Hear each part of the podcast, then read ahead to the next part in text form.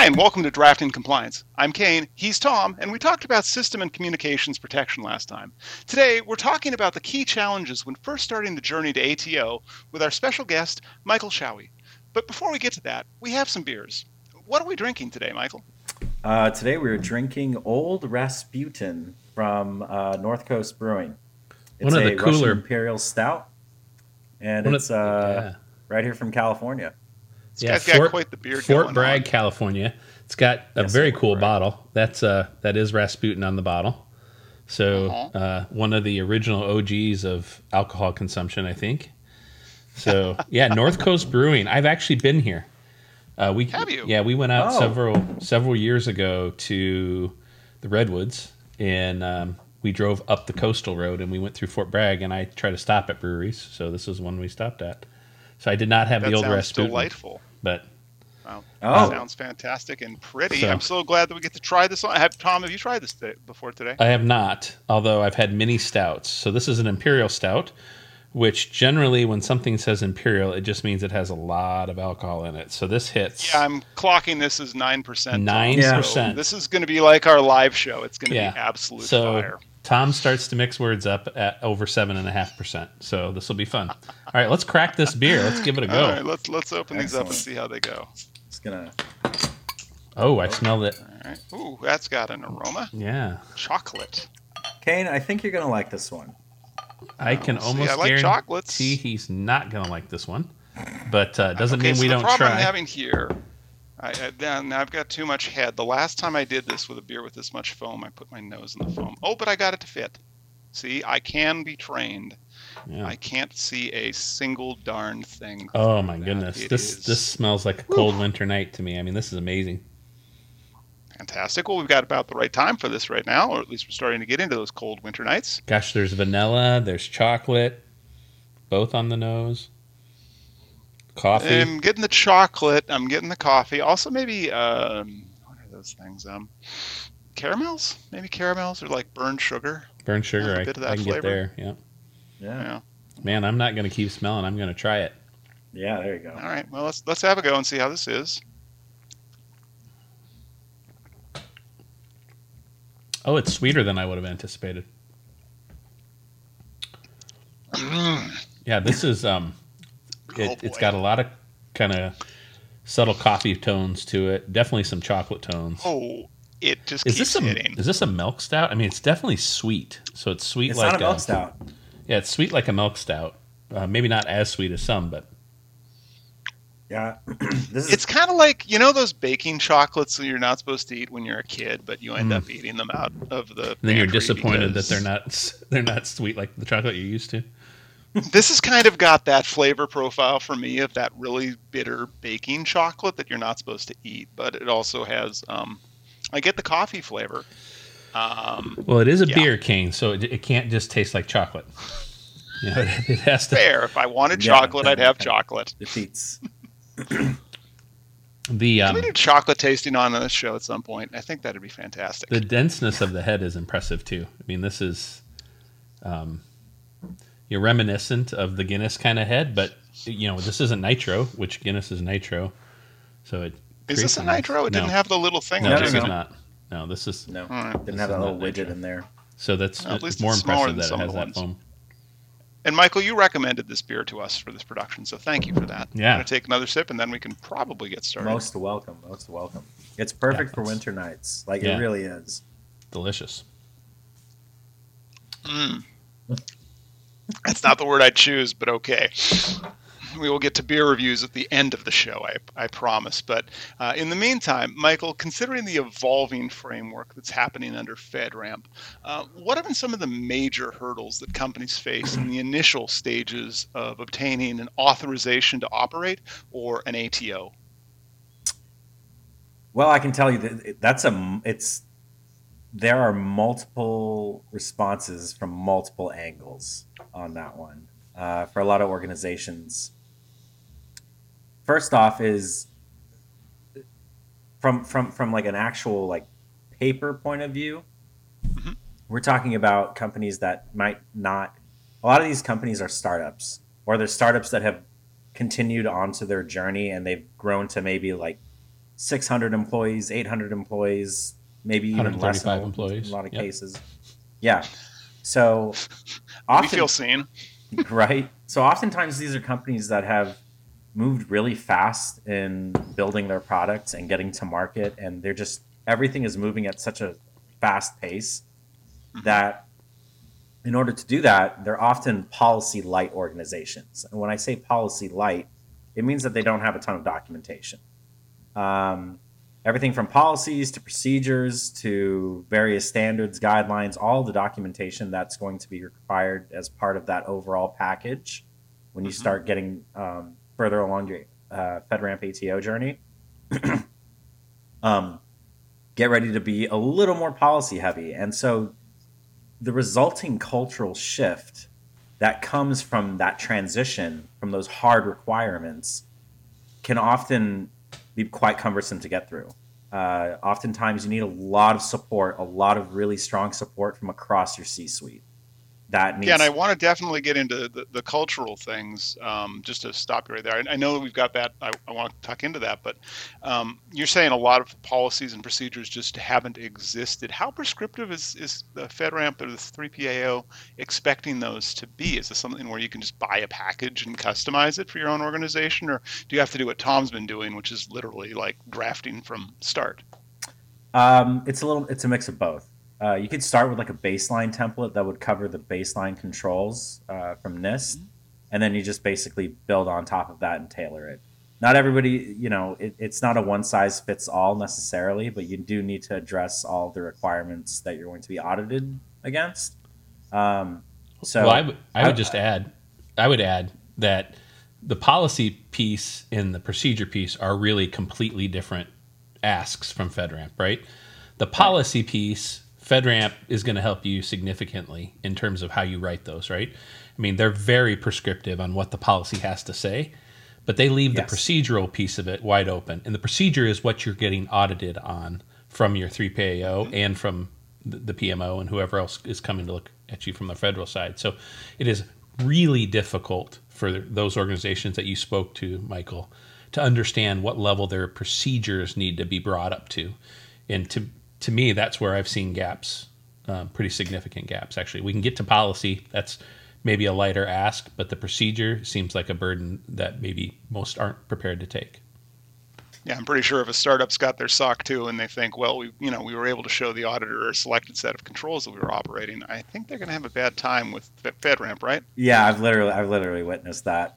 Like, oh, we, we got through SOC 2 Type 2. FedRAMP should be a breeze. Uh, oh no! I uh, I've had con. I I I I'm found in disbelief every time I hear that. It's just like, oh, you'll see. Um, mm-hmm. But another another thing that often uh, that orgs need to take a look out or look out for when they start considering their FedRAMP ATO journey are the federal mandates and some of these extra pieces. So one thing that a lot of companies often miss, at least initially, until someone who is in the space can tell them, is that all right? Getting FedRAMP, if you have your eyes on the broader uh, governmental agency space, if you are trying to go for Department of Justice or IRS or certain DoD agencies or or, or entities, you're going to have another set of requirements that you're going to have to meet. And so they vary between each other. But essentially, with those orgs, FedRAMP being ATO is just getting your foot in the door, and it depends on what ATO level that you're even at to begin with. If you're FedRAMP low, not so much. Um, so that's that's one thing that uh, folks need to keep an eye out for. There's incident disclosing disclosure requirements that are super super tight. So if you don't even have an incident response program or a vulnerability management program, you will struggle. Mm-hmm. Um, yeah. I think anybody who doesn't have an IR process and procedure at this point is going to have struggles. Yeah, I feel I feel like that one has has sailed out of the FedRAMP harbor and is part of the greater ocean now. Yeah, especially with like I mean, Kayne, I know you've been digging into the whole SEC rule that's come out. Um, not not to detract or derail or anything, but I mean, you cannot run away from IR from not having an IR anymore. No, smoke, no, no more I, smoke I and mirrors. don't. I don't think you can. Although I think Tom has left the harbor with that one. Was Rasputin a sailor? Was that something that he was? I don't known think he for? was known as a sailor. No, No, he was. He was Okay. He more was like known a as- wizard, Yes, s- somebody who could pers- predict the future. like a sorcerer, Ah, a soothsayer. Well, that's a good pivot Ooh. point because it, we're sometimes pivot uh, looking at the future and trying to predict it. But Michael, you've you've talked about some current challenges with FedRAMP and for getting an ATO. How do those challenges really compare with challenges from previous years? Uh, more recently, with Yeah. FedRAMP. Uh, And well, we'll talk about recent legislation and, and the OMB in a moment. But how is it? How are we doing compared to previous years organizationally for a lot of organizations? I think a lot of organizations are still uh, struggling with navigating it. I think the changes that often come with Fed with respect to FedRAMP, you know, there's changes that come and you really have to stay on top of it. So the ongoing compliance, it's not continuous monitoring like what we're talking about for the for the mandates or any of the other requirements, but this is really what the new draft is is calling for are uh, it's it's around continuous monitoring. It's around having the I think having that new technical advisory group come in Mhm. is going to be super helpful by offering expertise directly from the government to anyone who is pursuing FedRAMP, so that it's more clear. Um, some of the requirements could be a little nuanced, and it's really hard for a lot of organizations, especially in the private sector in particular, that are trying to go for FedRAMP really understand how they can stay on top of these evolving changes. Um, and you know, oftentimes they're going to have questions, and you know, the federal government is already difficult for the private sector to navigate in a lot of cases if they've never done it before. Um, you know, you have to fill out this form, or you have to perform this assessment, or you need to format it correctly. There's not a lot of help that you see from the feds um, in terms of guiding you in the right direction. That's right. So I think that technical advisory board will be a nice bridge between the federal government and the private sector trying to achieve FedRAMP authorization. And Tom, this is something we've had previous guests on who've talked about partnering with their 3PAO within ethical boundaries, of course. Is that something that you think would be an appropriate strategy for this? If you're asking me, it's absolutely a, an appropriate strategy. Those guys are going to be closer to the pulse of of what is changing inside of FedRAMP, but they're also going to understand where sponsors have started to dial in in association with new mandates, new um, guidance, and and they're really going to help hold your hand through that process. So if you don't have a good partner there, you know, if you've treated your 3PAO like, um, you know, somebody you keep at an arm's length rather than somebody who you bring inside the fold, uh, you're doing it wrong. This is where a 3PAO can really, really help speed up your process. Fantastic. And Michael, now I want to turn to uh, the recent legislation, actually, and we'll put a link to this in the show notes for those of you who aren't following recent legislation and memos out of the federal government. But just looking at that recent legislation and the uh, Office of Management and Budget's draft memorandum, how have the requirements for achieving an ATO really shifted? And what impact would you say that's having on companies that are just beginning their FedRAMP journey? I think uh, I think what's happened recently with the 3PAO um, level of quality in their audits and that sort of being disbanded, um, a lot of them have come under fire or under scrutiny, and in a lot of cases, they've even revoked some of those assessments that they've performed for some organizations. Mhm. I think they're setting a new standard for listen, any organizations that are trying to get through FedRAMP by just doing the smoke and a very elaborate smoke and mirrors exercise is not going to cut it. I think holding it to a higher standard um, and, and setting out those newer requirements, especially around continuous monitoring and maintaining your authorization, is super, super important. I mean, we're talking about the federal government systems and using different applications and softwares into that. And then with the ever present risk of third party vulnerabilities and you know a lot of the incidents happen through third parties. We have an executive order that we need to revamp our cybersecurity posture as a, as a nation. And i think it only will incur- further encourage not only more effective collaboration between the government and those private and the private sector but it'll actually very firmly convince firmly convince the private sector that hey, we really need to step it up. And in kind, it might even motivate these organizations to adopt more secure practices in not only their government practice but in their commercial practice as well. Which there's a very deliberate split between those two, um, and how they Mm-hmm. try to scope in what security controls are applicable where. Yeah, that's right. And I think Tom, we're doing some of that too, right? Yeah, we are. I mean, really, the the the burden of FedRAMP sort of forces you to do that initially. But the way I've always looked at it is is the best practice piece of FedRAMP, which is applicable no matter where you sit. Um, that's the golden star you should be reaching for anyway. So we will get commercial space up to up to snuff. We might have to back off on some of the things that I would consider um, more just just federal requirements rather than best practice. You know, go back going back to something you said, Michael. I think is interesting. Is I agree with you 100. percent We we are seeing some pressure on the 3PAO ecosystem right now, but that draft guidance has some conflicting um, verbiage in it in terms of of just hey, we've got to get better and we've got to be more precise, maybe from the 3PAO perspective. But hey, we also need to speed things up and find other avenues to get authorizations done quicker, right?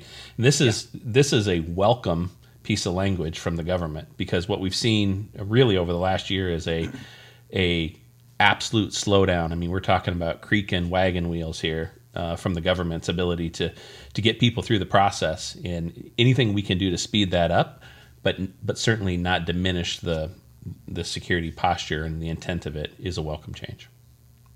Yeah, I'm trying to I'm trying to get a wrangle still on what exactly they mean by like automating wherever you.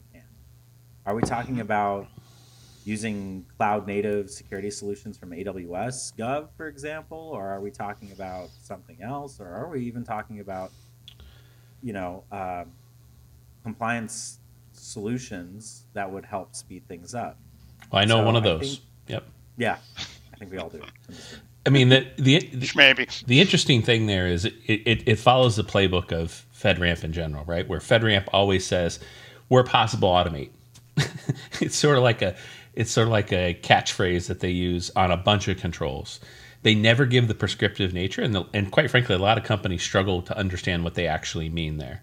What you have to do is is remove FedRAMP from your search and go out and, and search the NIST best practices to see what people are doing to solve those problems, and you'll f- you'll really quickly figure out what the actual ask is there because the federal government doesn't want to look biased in, in pointing to solutions, right? No, and I can see them completely pointing towards NIST, given that the federal government helps to create and maintain NIST. Also, if you're enjoying this conversation on YouTube, ring the bell to get notifications about my quest to find literally any beer that's drinkable, or you can subscribe to this podcast app in your app of choice to make this part of your monthly routine. So, Michael, from your experience, how does the um, the centralized nature of the FedRAMP program really influence the process of obtaining ATO for new entrants in the government contracting space? Um, so when we're talking about like centralized, you're talking about like the General Services Administration, or Mm-hmm. Yeah. yeah, I for the new entrants in the government contracting space. Yeah, people who are CSPs who want to obtain an ATO for actually, you know, being able to do business. And in some cases, just do business in a space where it's showing up as a FedRAMP as a requirement in a, a TPRM, a third-party risk management survey, not necessarily serving an agency. Yeah, so what what we what I struggled with in the past, or what my team and I struggled with in the past, as far as like centralized, you don't really get too much of a. Fe- There's a lot of stuff to navigate in terms of like, okay, Mhm. we have the GSA that we have to, who is running FedRAMP essentially, but then there's like these other involved parties. So it depends on if you want to take the JAB route, the the. So if you want to take the JAB route, that's like one. The other one is having a sponsoring agency. So at the end of the day, there could be some con- there is some confusion that you need to get really clear on, not just between yourself and your team, but your key stakeholders as well. Who are we Mhm. answering to at any given time? So if someone, uh, for example, from the PMO, from the FedRAMP PMO contacts you, or if you're getting a contact with them, um, you need to know who you're speaking with versus oh, hey, the deputy CISO has reached out from our sponsoring agency and they have questions as to what the heck is taking so long. um, dealt with that. That's fun. Um, so I wouldn't necessarily say it definitely influences the process as far as the centralized mm-hmm. nature of the FedRAMP uh, program, but I wouldn't say that it's effectively centralized because it's it's somewhat fragmented and we're on our own essentially to figure out how to navigate that. So I think having a sort of like info, like some kind of liaison or ambassador of FedRAMP that points any entity that's interested in possibly exploring FedRAMP to go to them mm-hmm. and ask those initial questions about how it really works is a lot different than just having it on your website deep in the trenches of whatever web page vortex you have to go through to find it. um, I think making it more accessible to, to entities that are actually interested in exploring FedRAMP would be extremely helpful. I don't feel like it's centralized effectively right. Well, I think that's really smart. I mean, if you if you look at and you sort of define, is there resources available for FedRAMP? Oh yeah, there's a thousand of them, and and it's all pushed out by a central body. But is there help? No. FedRAMP pushes yeah. out more documentation than you could ever read in a lifetime. Something that you would expect to dig into and, and take maybe 30 minutes to find an answer will take you four hours because the document that you get is 74 pages long when you think it could be two or three with a diagram, right? So there is a big gap, in my opinion, because of the centralization in terms of the help that you can find from the federal government um, associated with FedRAMP. So again, the helpful tip for anybody out there who's listening is go and search the same requirement on the NIST side, and you'll find mm-hmm. way more help on that side than you will on just FedRAMP. And Tom, you're probably when you're saying NIST, you don't mean NIST CSF, you no. mean NIST 853. 853. Yep. Yeah, so just for sake of clarity here, and that's not 800 I know the numbers are very similar, but it's 853 is kind of the uh, rubric I'd use as well for any FedRAMP requirements. That's right. But also, we've talked about some modernization efforts in that draft OMB memo. Um, Michael, as, as FedRAMP's undergoing these modernization efforts, how do you see the ATO process is going to evolve for companies? Is it going to get easier? Is it going to get harder? Is it going to stay the same and just they've, they've shuffled people around? I think it's, I think it's just, we'd like for it to get easier. Um, but as far as easier in terms of the process, it could get easier. I mean, when you're sending out these draft memos for public comments, I mean, are people actually going to drop in comments? Are they actually listen to them? Um, you I, I think if they make it easier for companies to figure things out at the beginning of their journey, kind of like what I was going back to what I was saying, offering actual help at the beginning of the journey, because that's the part, that's the biggest pain point. Once you're going, once you gain some traction and momentum on your journey, you're good. Yeah. Once you achieve FedRAMP ATO and you're able and you have all the mechanisms necessary to maintain your authorization, you're okay. But that initial part they can it's really on the government to see how they want to make things easy. From a process standpoint like we can help expedite we can help uh, make the process more smooth for organizations is a lot different than uh, uh, you know having new requirements that that that that the organizations pursuing it need to to comply with. Um, so it's sort of a two prong approach. There's the process of achieving FedRAMP authorization, and then there's actually achieving and complying with FedRAMP requirements. Um, so I, I, I would say we're it's, it's at a point now where there will likely need to be more collaboration between the federal government and the commercial sector through that technical advisor group. I think that's what's really I think it will be a two-way street in fact because the technical advisory group will be able to advise the private sector mm-hmm. on how to comply with any new requirements and any other relevant matters. But also, it serves as an avenue for the private sector to, you know, give them the on the ground perspective of, okay, well, you're telling us this, but this is really what it is. So that tag is really going to be, I, in my opinion, I think that's going to be a game changer. But if it's a good or bad game changer is going to be the question. Well, that's the key, right?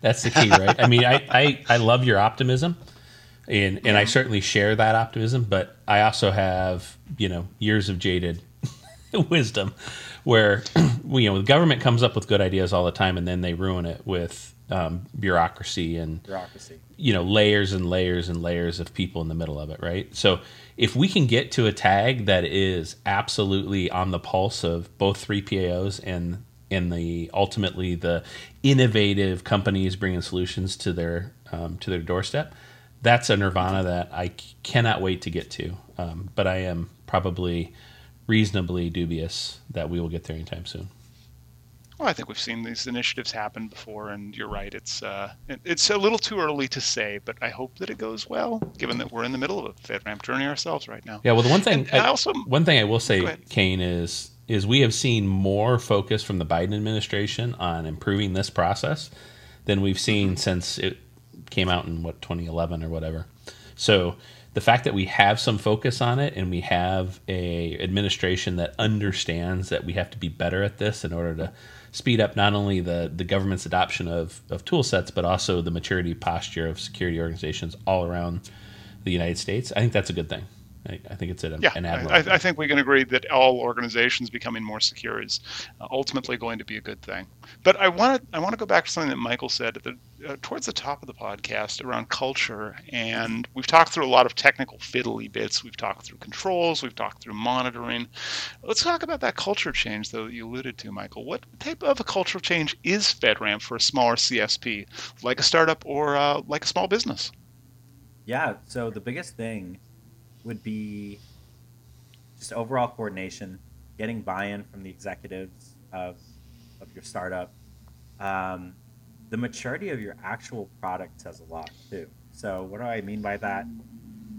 Essentially, how do you respond to fixing vulnerabilities? Like that's one that's one thing. You don't have a vulnerability management program at all, or if you're not at the very least in practice remediating vulnerabilities within those required timeframes. So like high is 30 days, moderate's 90 days, low is 180 days. If you're not doing that right now and you have a massive backlog of, vulner- of vulns on your product, you're going to really struggle. And what that ultimately comes down to from a cultural aspect is it's engineering culture. Mm-hmm. You have I've worked with engineers that care deeply about security and they're good about security hygiene. And I've worked with engineers that frankly they just want to ship and deploy as fast as they possibly can.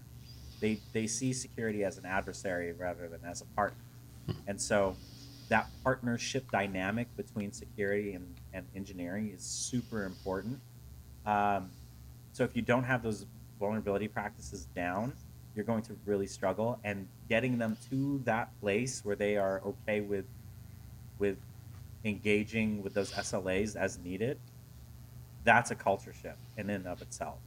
Um, more broadly speaking, uh, are the are the departments and the teams outside of security and engineering that are involved at some degree in the government side of the business, which is going to be your legal teams, including your procurement teams. Those have a whole new set of requirements. So if you're a little loosey goosey with, you know, procurement's a nightmare, or you guys take a long time, which isn't even a problem. It's more of how does that process flow, and how are is legal handling contracts and whatnot. That's mm-hmm. another piece where you sort of have to sit down and ask yourself, okay, do we have the appropriate expertise in our organization to handle like are our lawyers familiar with dealing with government agencies if they're not you might have to invest in hiring additional folks or resources bringing in certain things and running a whole new team that is in parallel so one is focused on commercial the other one is focused on government um, and even with hr your HR practices might vary differently from your enterprise HR practices. And so, Mhm. sort of these these nuanced uh, impacts to your to your organization might actually require some cultural or mindset shifts, and that often is a struggle for a lot of different companies of this sort of profile. Um, and so that that that's sort of the larger thing if you have offices, there might be some physical security Uh, oh boy, yes, that's controls that. you have to get hmm. place. That sounds all too Not just- familiar for not me. just coming with manufacturing. Yeah, wow, you most have to. definitely. Yeah, clean desk Yeah. policies all the way around. clean desk policy. If there's anything where PAC or CAC and PIV, PIV card Oh no! might have to Yeah, come into yeah. Let's all build ourselves a SCIF here. Yikes! You're going through a lot of cultural change things there, Yeah. Tom. We're we're seeing a little bit of that though, like internally inside of our organization, where we really have had to have those conversations with uh, the leadership team, right? Well, yeah, certainly. I mean, if you think FedRAMP is going to only impact your sort of technical teams, um, you're sadly mistaken, right? It, this is going to impact your hiring, your onboarding, your offboarding. So HR significant. It's gonna it's gonna impact your acquisition of hardware, software. So it's gonna impact finance. Um, you have to look at your processes end to end and how they cross groups to make sure that they um, sort of support the requirements of FedRAMP. You know, ultimately, it becomes an information security requirement at the end of the day, but you are pushing those requirements to those other groups to make sure they um, they meet what's required. Absolutely. Um, and and I would even add, like, taking a step back, you could even. My biggest thing is when you have that initial conversation with your executives, it needs to be made absolutely clear that FedRAMP is not like any other framework. This is not something as simple as pursuing SOC 2. This is not something as uh, this is not the same level of effort that's required to go after ISO 27001 or even UK, you know, UK's uh, Cyber Essentials Plus. No. Yep. Or any of Oh, okay, yeah. The, the plus ones at least have got some teeth. The other ones are Yeah, the plus one's nice, bush but league. you know, the other ones are based on self-assessments, and you know, eh, really. Yeah. Um, Yeah. But uh, you know, in comparison to any other framework, FedRAMP is a monster, and the That's right. expectations have to be set with the management, with the uh, you know, with your senior leadership. If they are not on that page, you will get hounded throughout the process. Why is this taking so long? Why is this costing so much? Why do we have to hire more people? Like, give us the navigating that political process is not helpful in the overall journey, and that could actually stall you. I've I've been parts of teams where we had to go through multiple iterations of how our program was going to be structured and how we were going, who was going to lead it, who is who, and who is doing what, who owns, who owns the FedRAMP program altogether. That oftentimes you'll see a lot of CISOs pushing back on that saying, "Whoa, this is expanding outside of security. Now you're Mhm. deep- diving into engineering, you're diving into IT, you're diving into HR. These are all functions that I don't even oversee as a CISO. But if I, but if I was a CISO, that is the sort of pushback that would be given. And so, navigating those initial pieces all have cultural implications. The culture of the company could influence how those decisions are made, and whether they're the right or wrong decisions, or good or bad decisions. Mhm. It's really, it's it's it's teasing out all those things before you even sit down with your executive committees. That's so ultimately, this is not a bottom-up type security that's initiative. right. That's a really smart Right, comment. I'm gonna I'm gonna yeah. I'm gonna let that one hang because Michael, I think you said it all there. That was really smart. Appreciate Fantastic. Well, with that, I think we are on to our uh, beer review portion of the program. Um, Michael, you recommended this beer. Yeah, let him go first. If you go first, do you think that's going to influence us?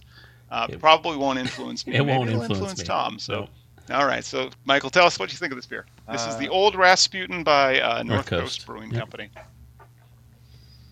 Well, I don't mean to brag about Fort Bragg. Oh boy, dad jokes early. It's a great beer. It's one of my favorite stouts out there, if not my favorite stout other than Guinness.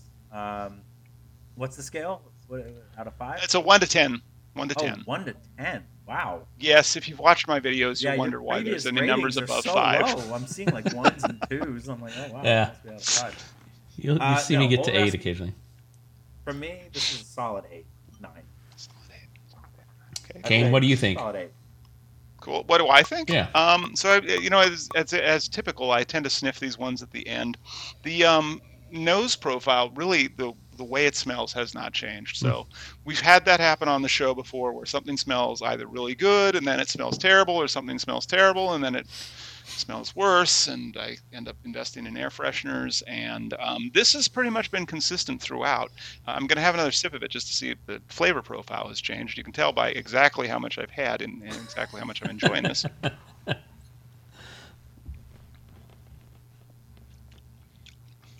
you know, it's a little better if you let it sit out. I'll say that much. It it it's not as it's what's the word malty malty. It's kind of like um, if you were to take uh, malted milk balls. My mother loved malted milk balls. Always had those in the house when I was growing up. I absolutely loathe those. Hi, mom. Well. And also, if you were to have um, baking chocolate and combine that, you pretty much get this flavor profile of malted milk with bitter chocolate. I'm just really selling it. So I'm gonna um, I'm gonna actually, having said that, knowing my scale, and Michael called me out on that one, I'm going to be very generous and give this a four. Holy! Uh, and that's I'm wow. going to give it a four, and the reason why is I think over the past year of what has been a three and what has been a two, and none of this is not as skunky as any of those threes. And please, if we could never do the twos again, I'd be a person. All right, well that's amazing. Tom, what about you? So it's it's encouraging to to see you get into the four space. Um, I I consider that um, you know maybe a nod to our ability to bring you new flavors and the growth and maturity in which your palate has gone through over this last year. Um, you, if we're going by how much you've drank, we'll look at mine. That's what I have left. wow. so I've enjoyed it thoroughly. You know, I, I, disagree with you. The nose on it has opened up quite a bit, so you get some of the sweet uh, in the nose now. You get a little less of the the shock of the the kind of the cold coffee smell. The flavor on this. You also have less in your glass, though, so that, that I'm could sure be that it. helps it open up a bit um, more. I will say that the taste of this surprised me.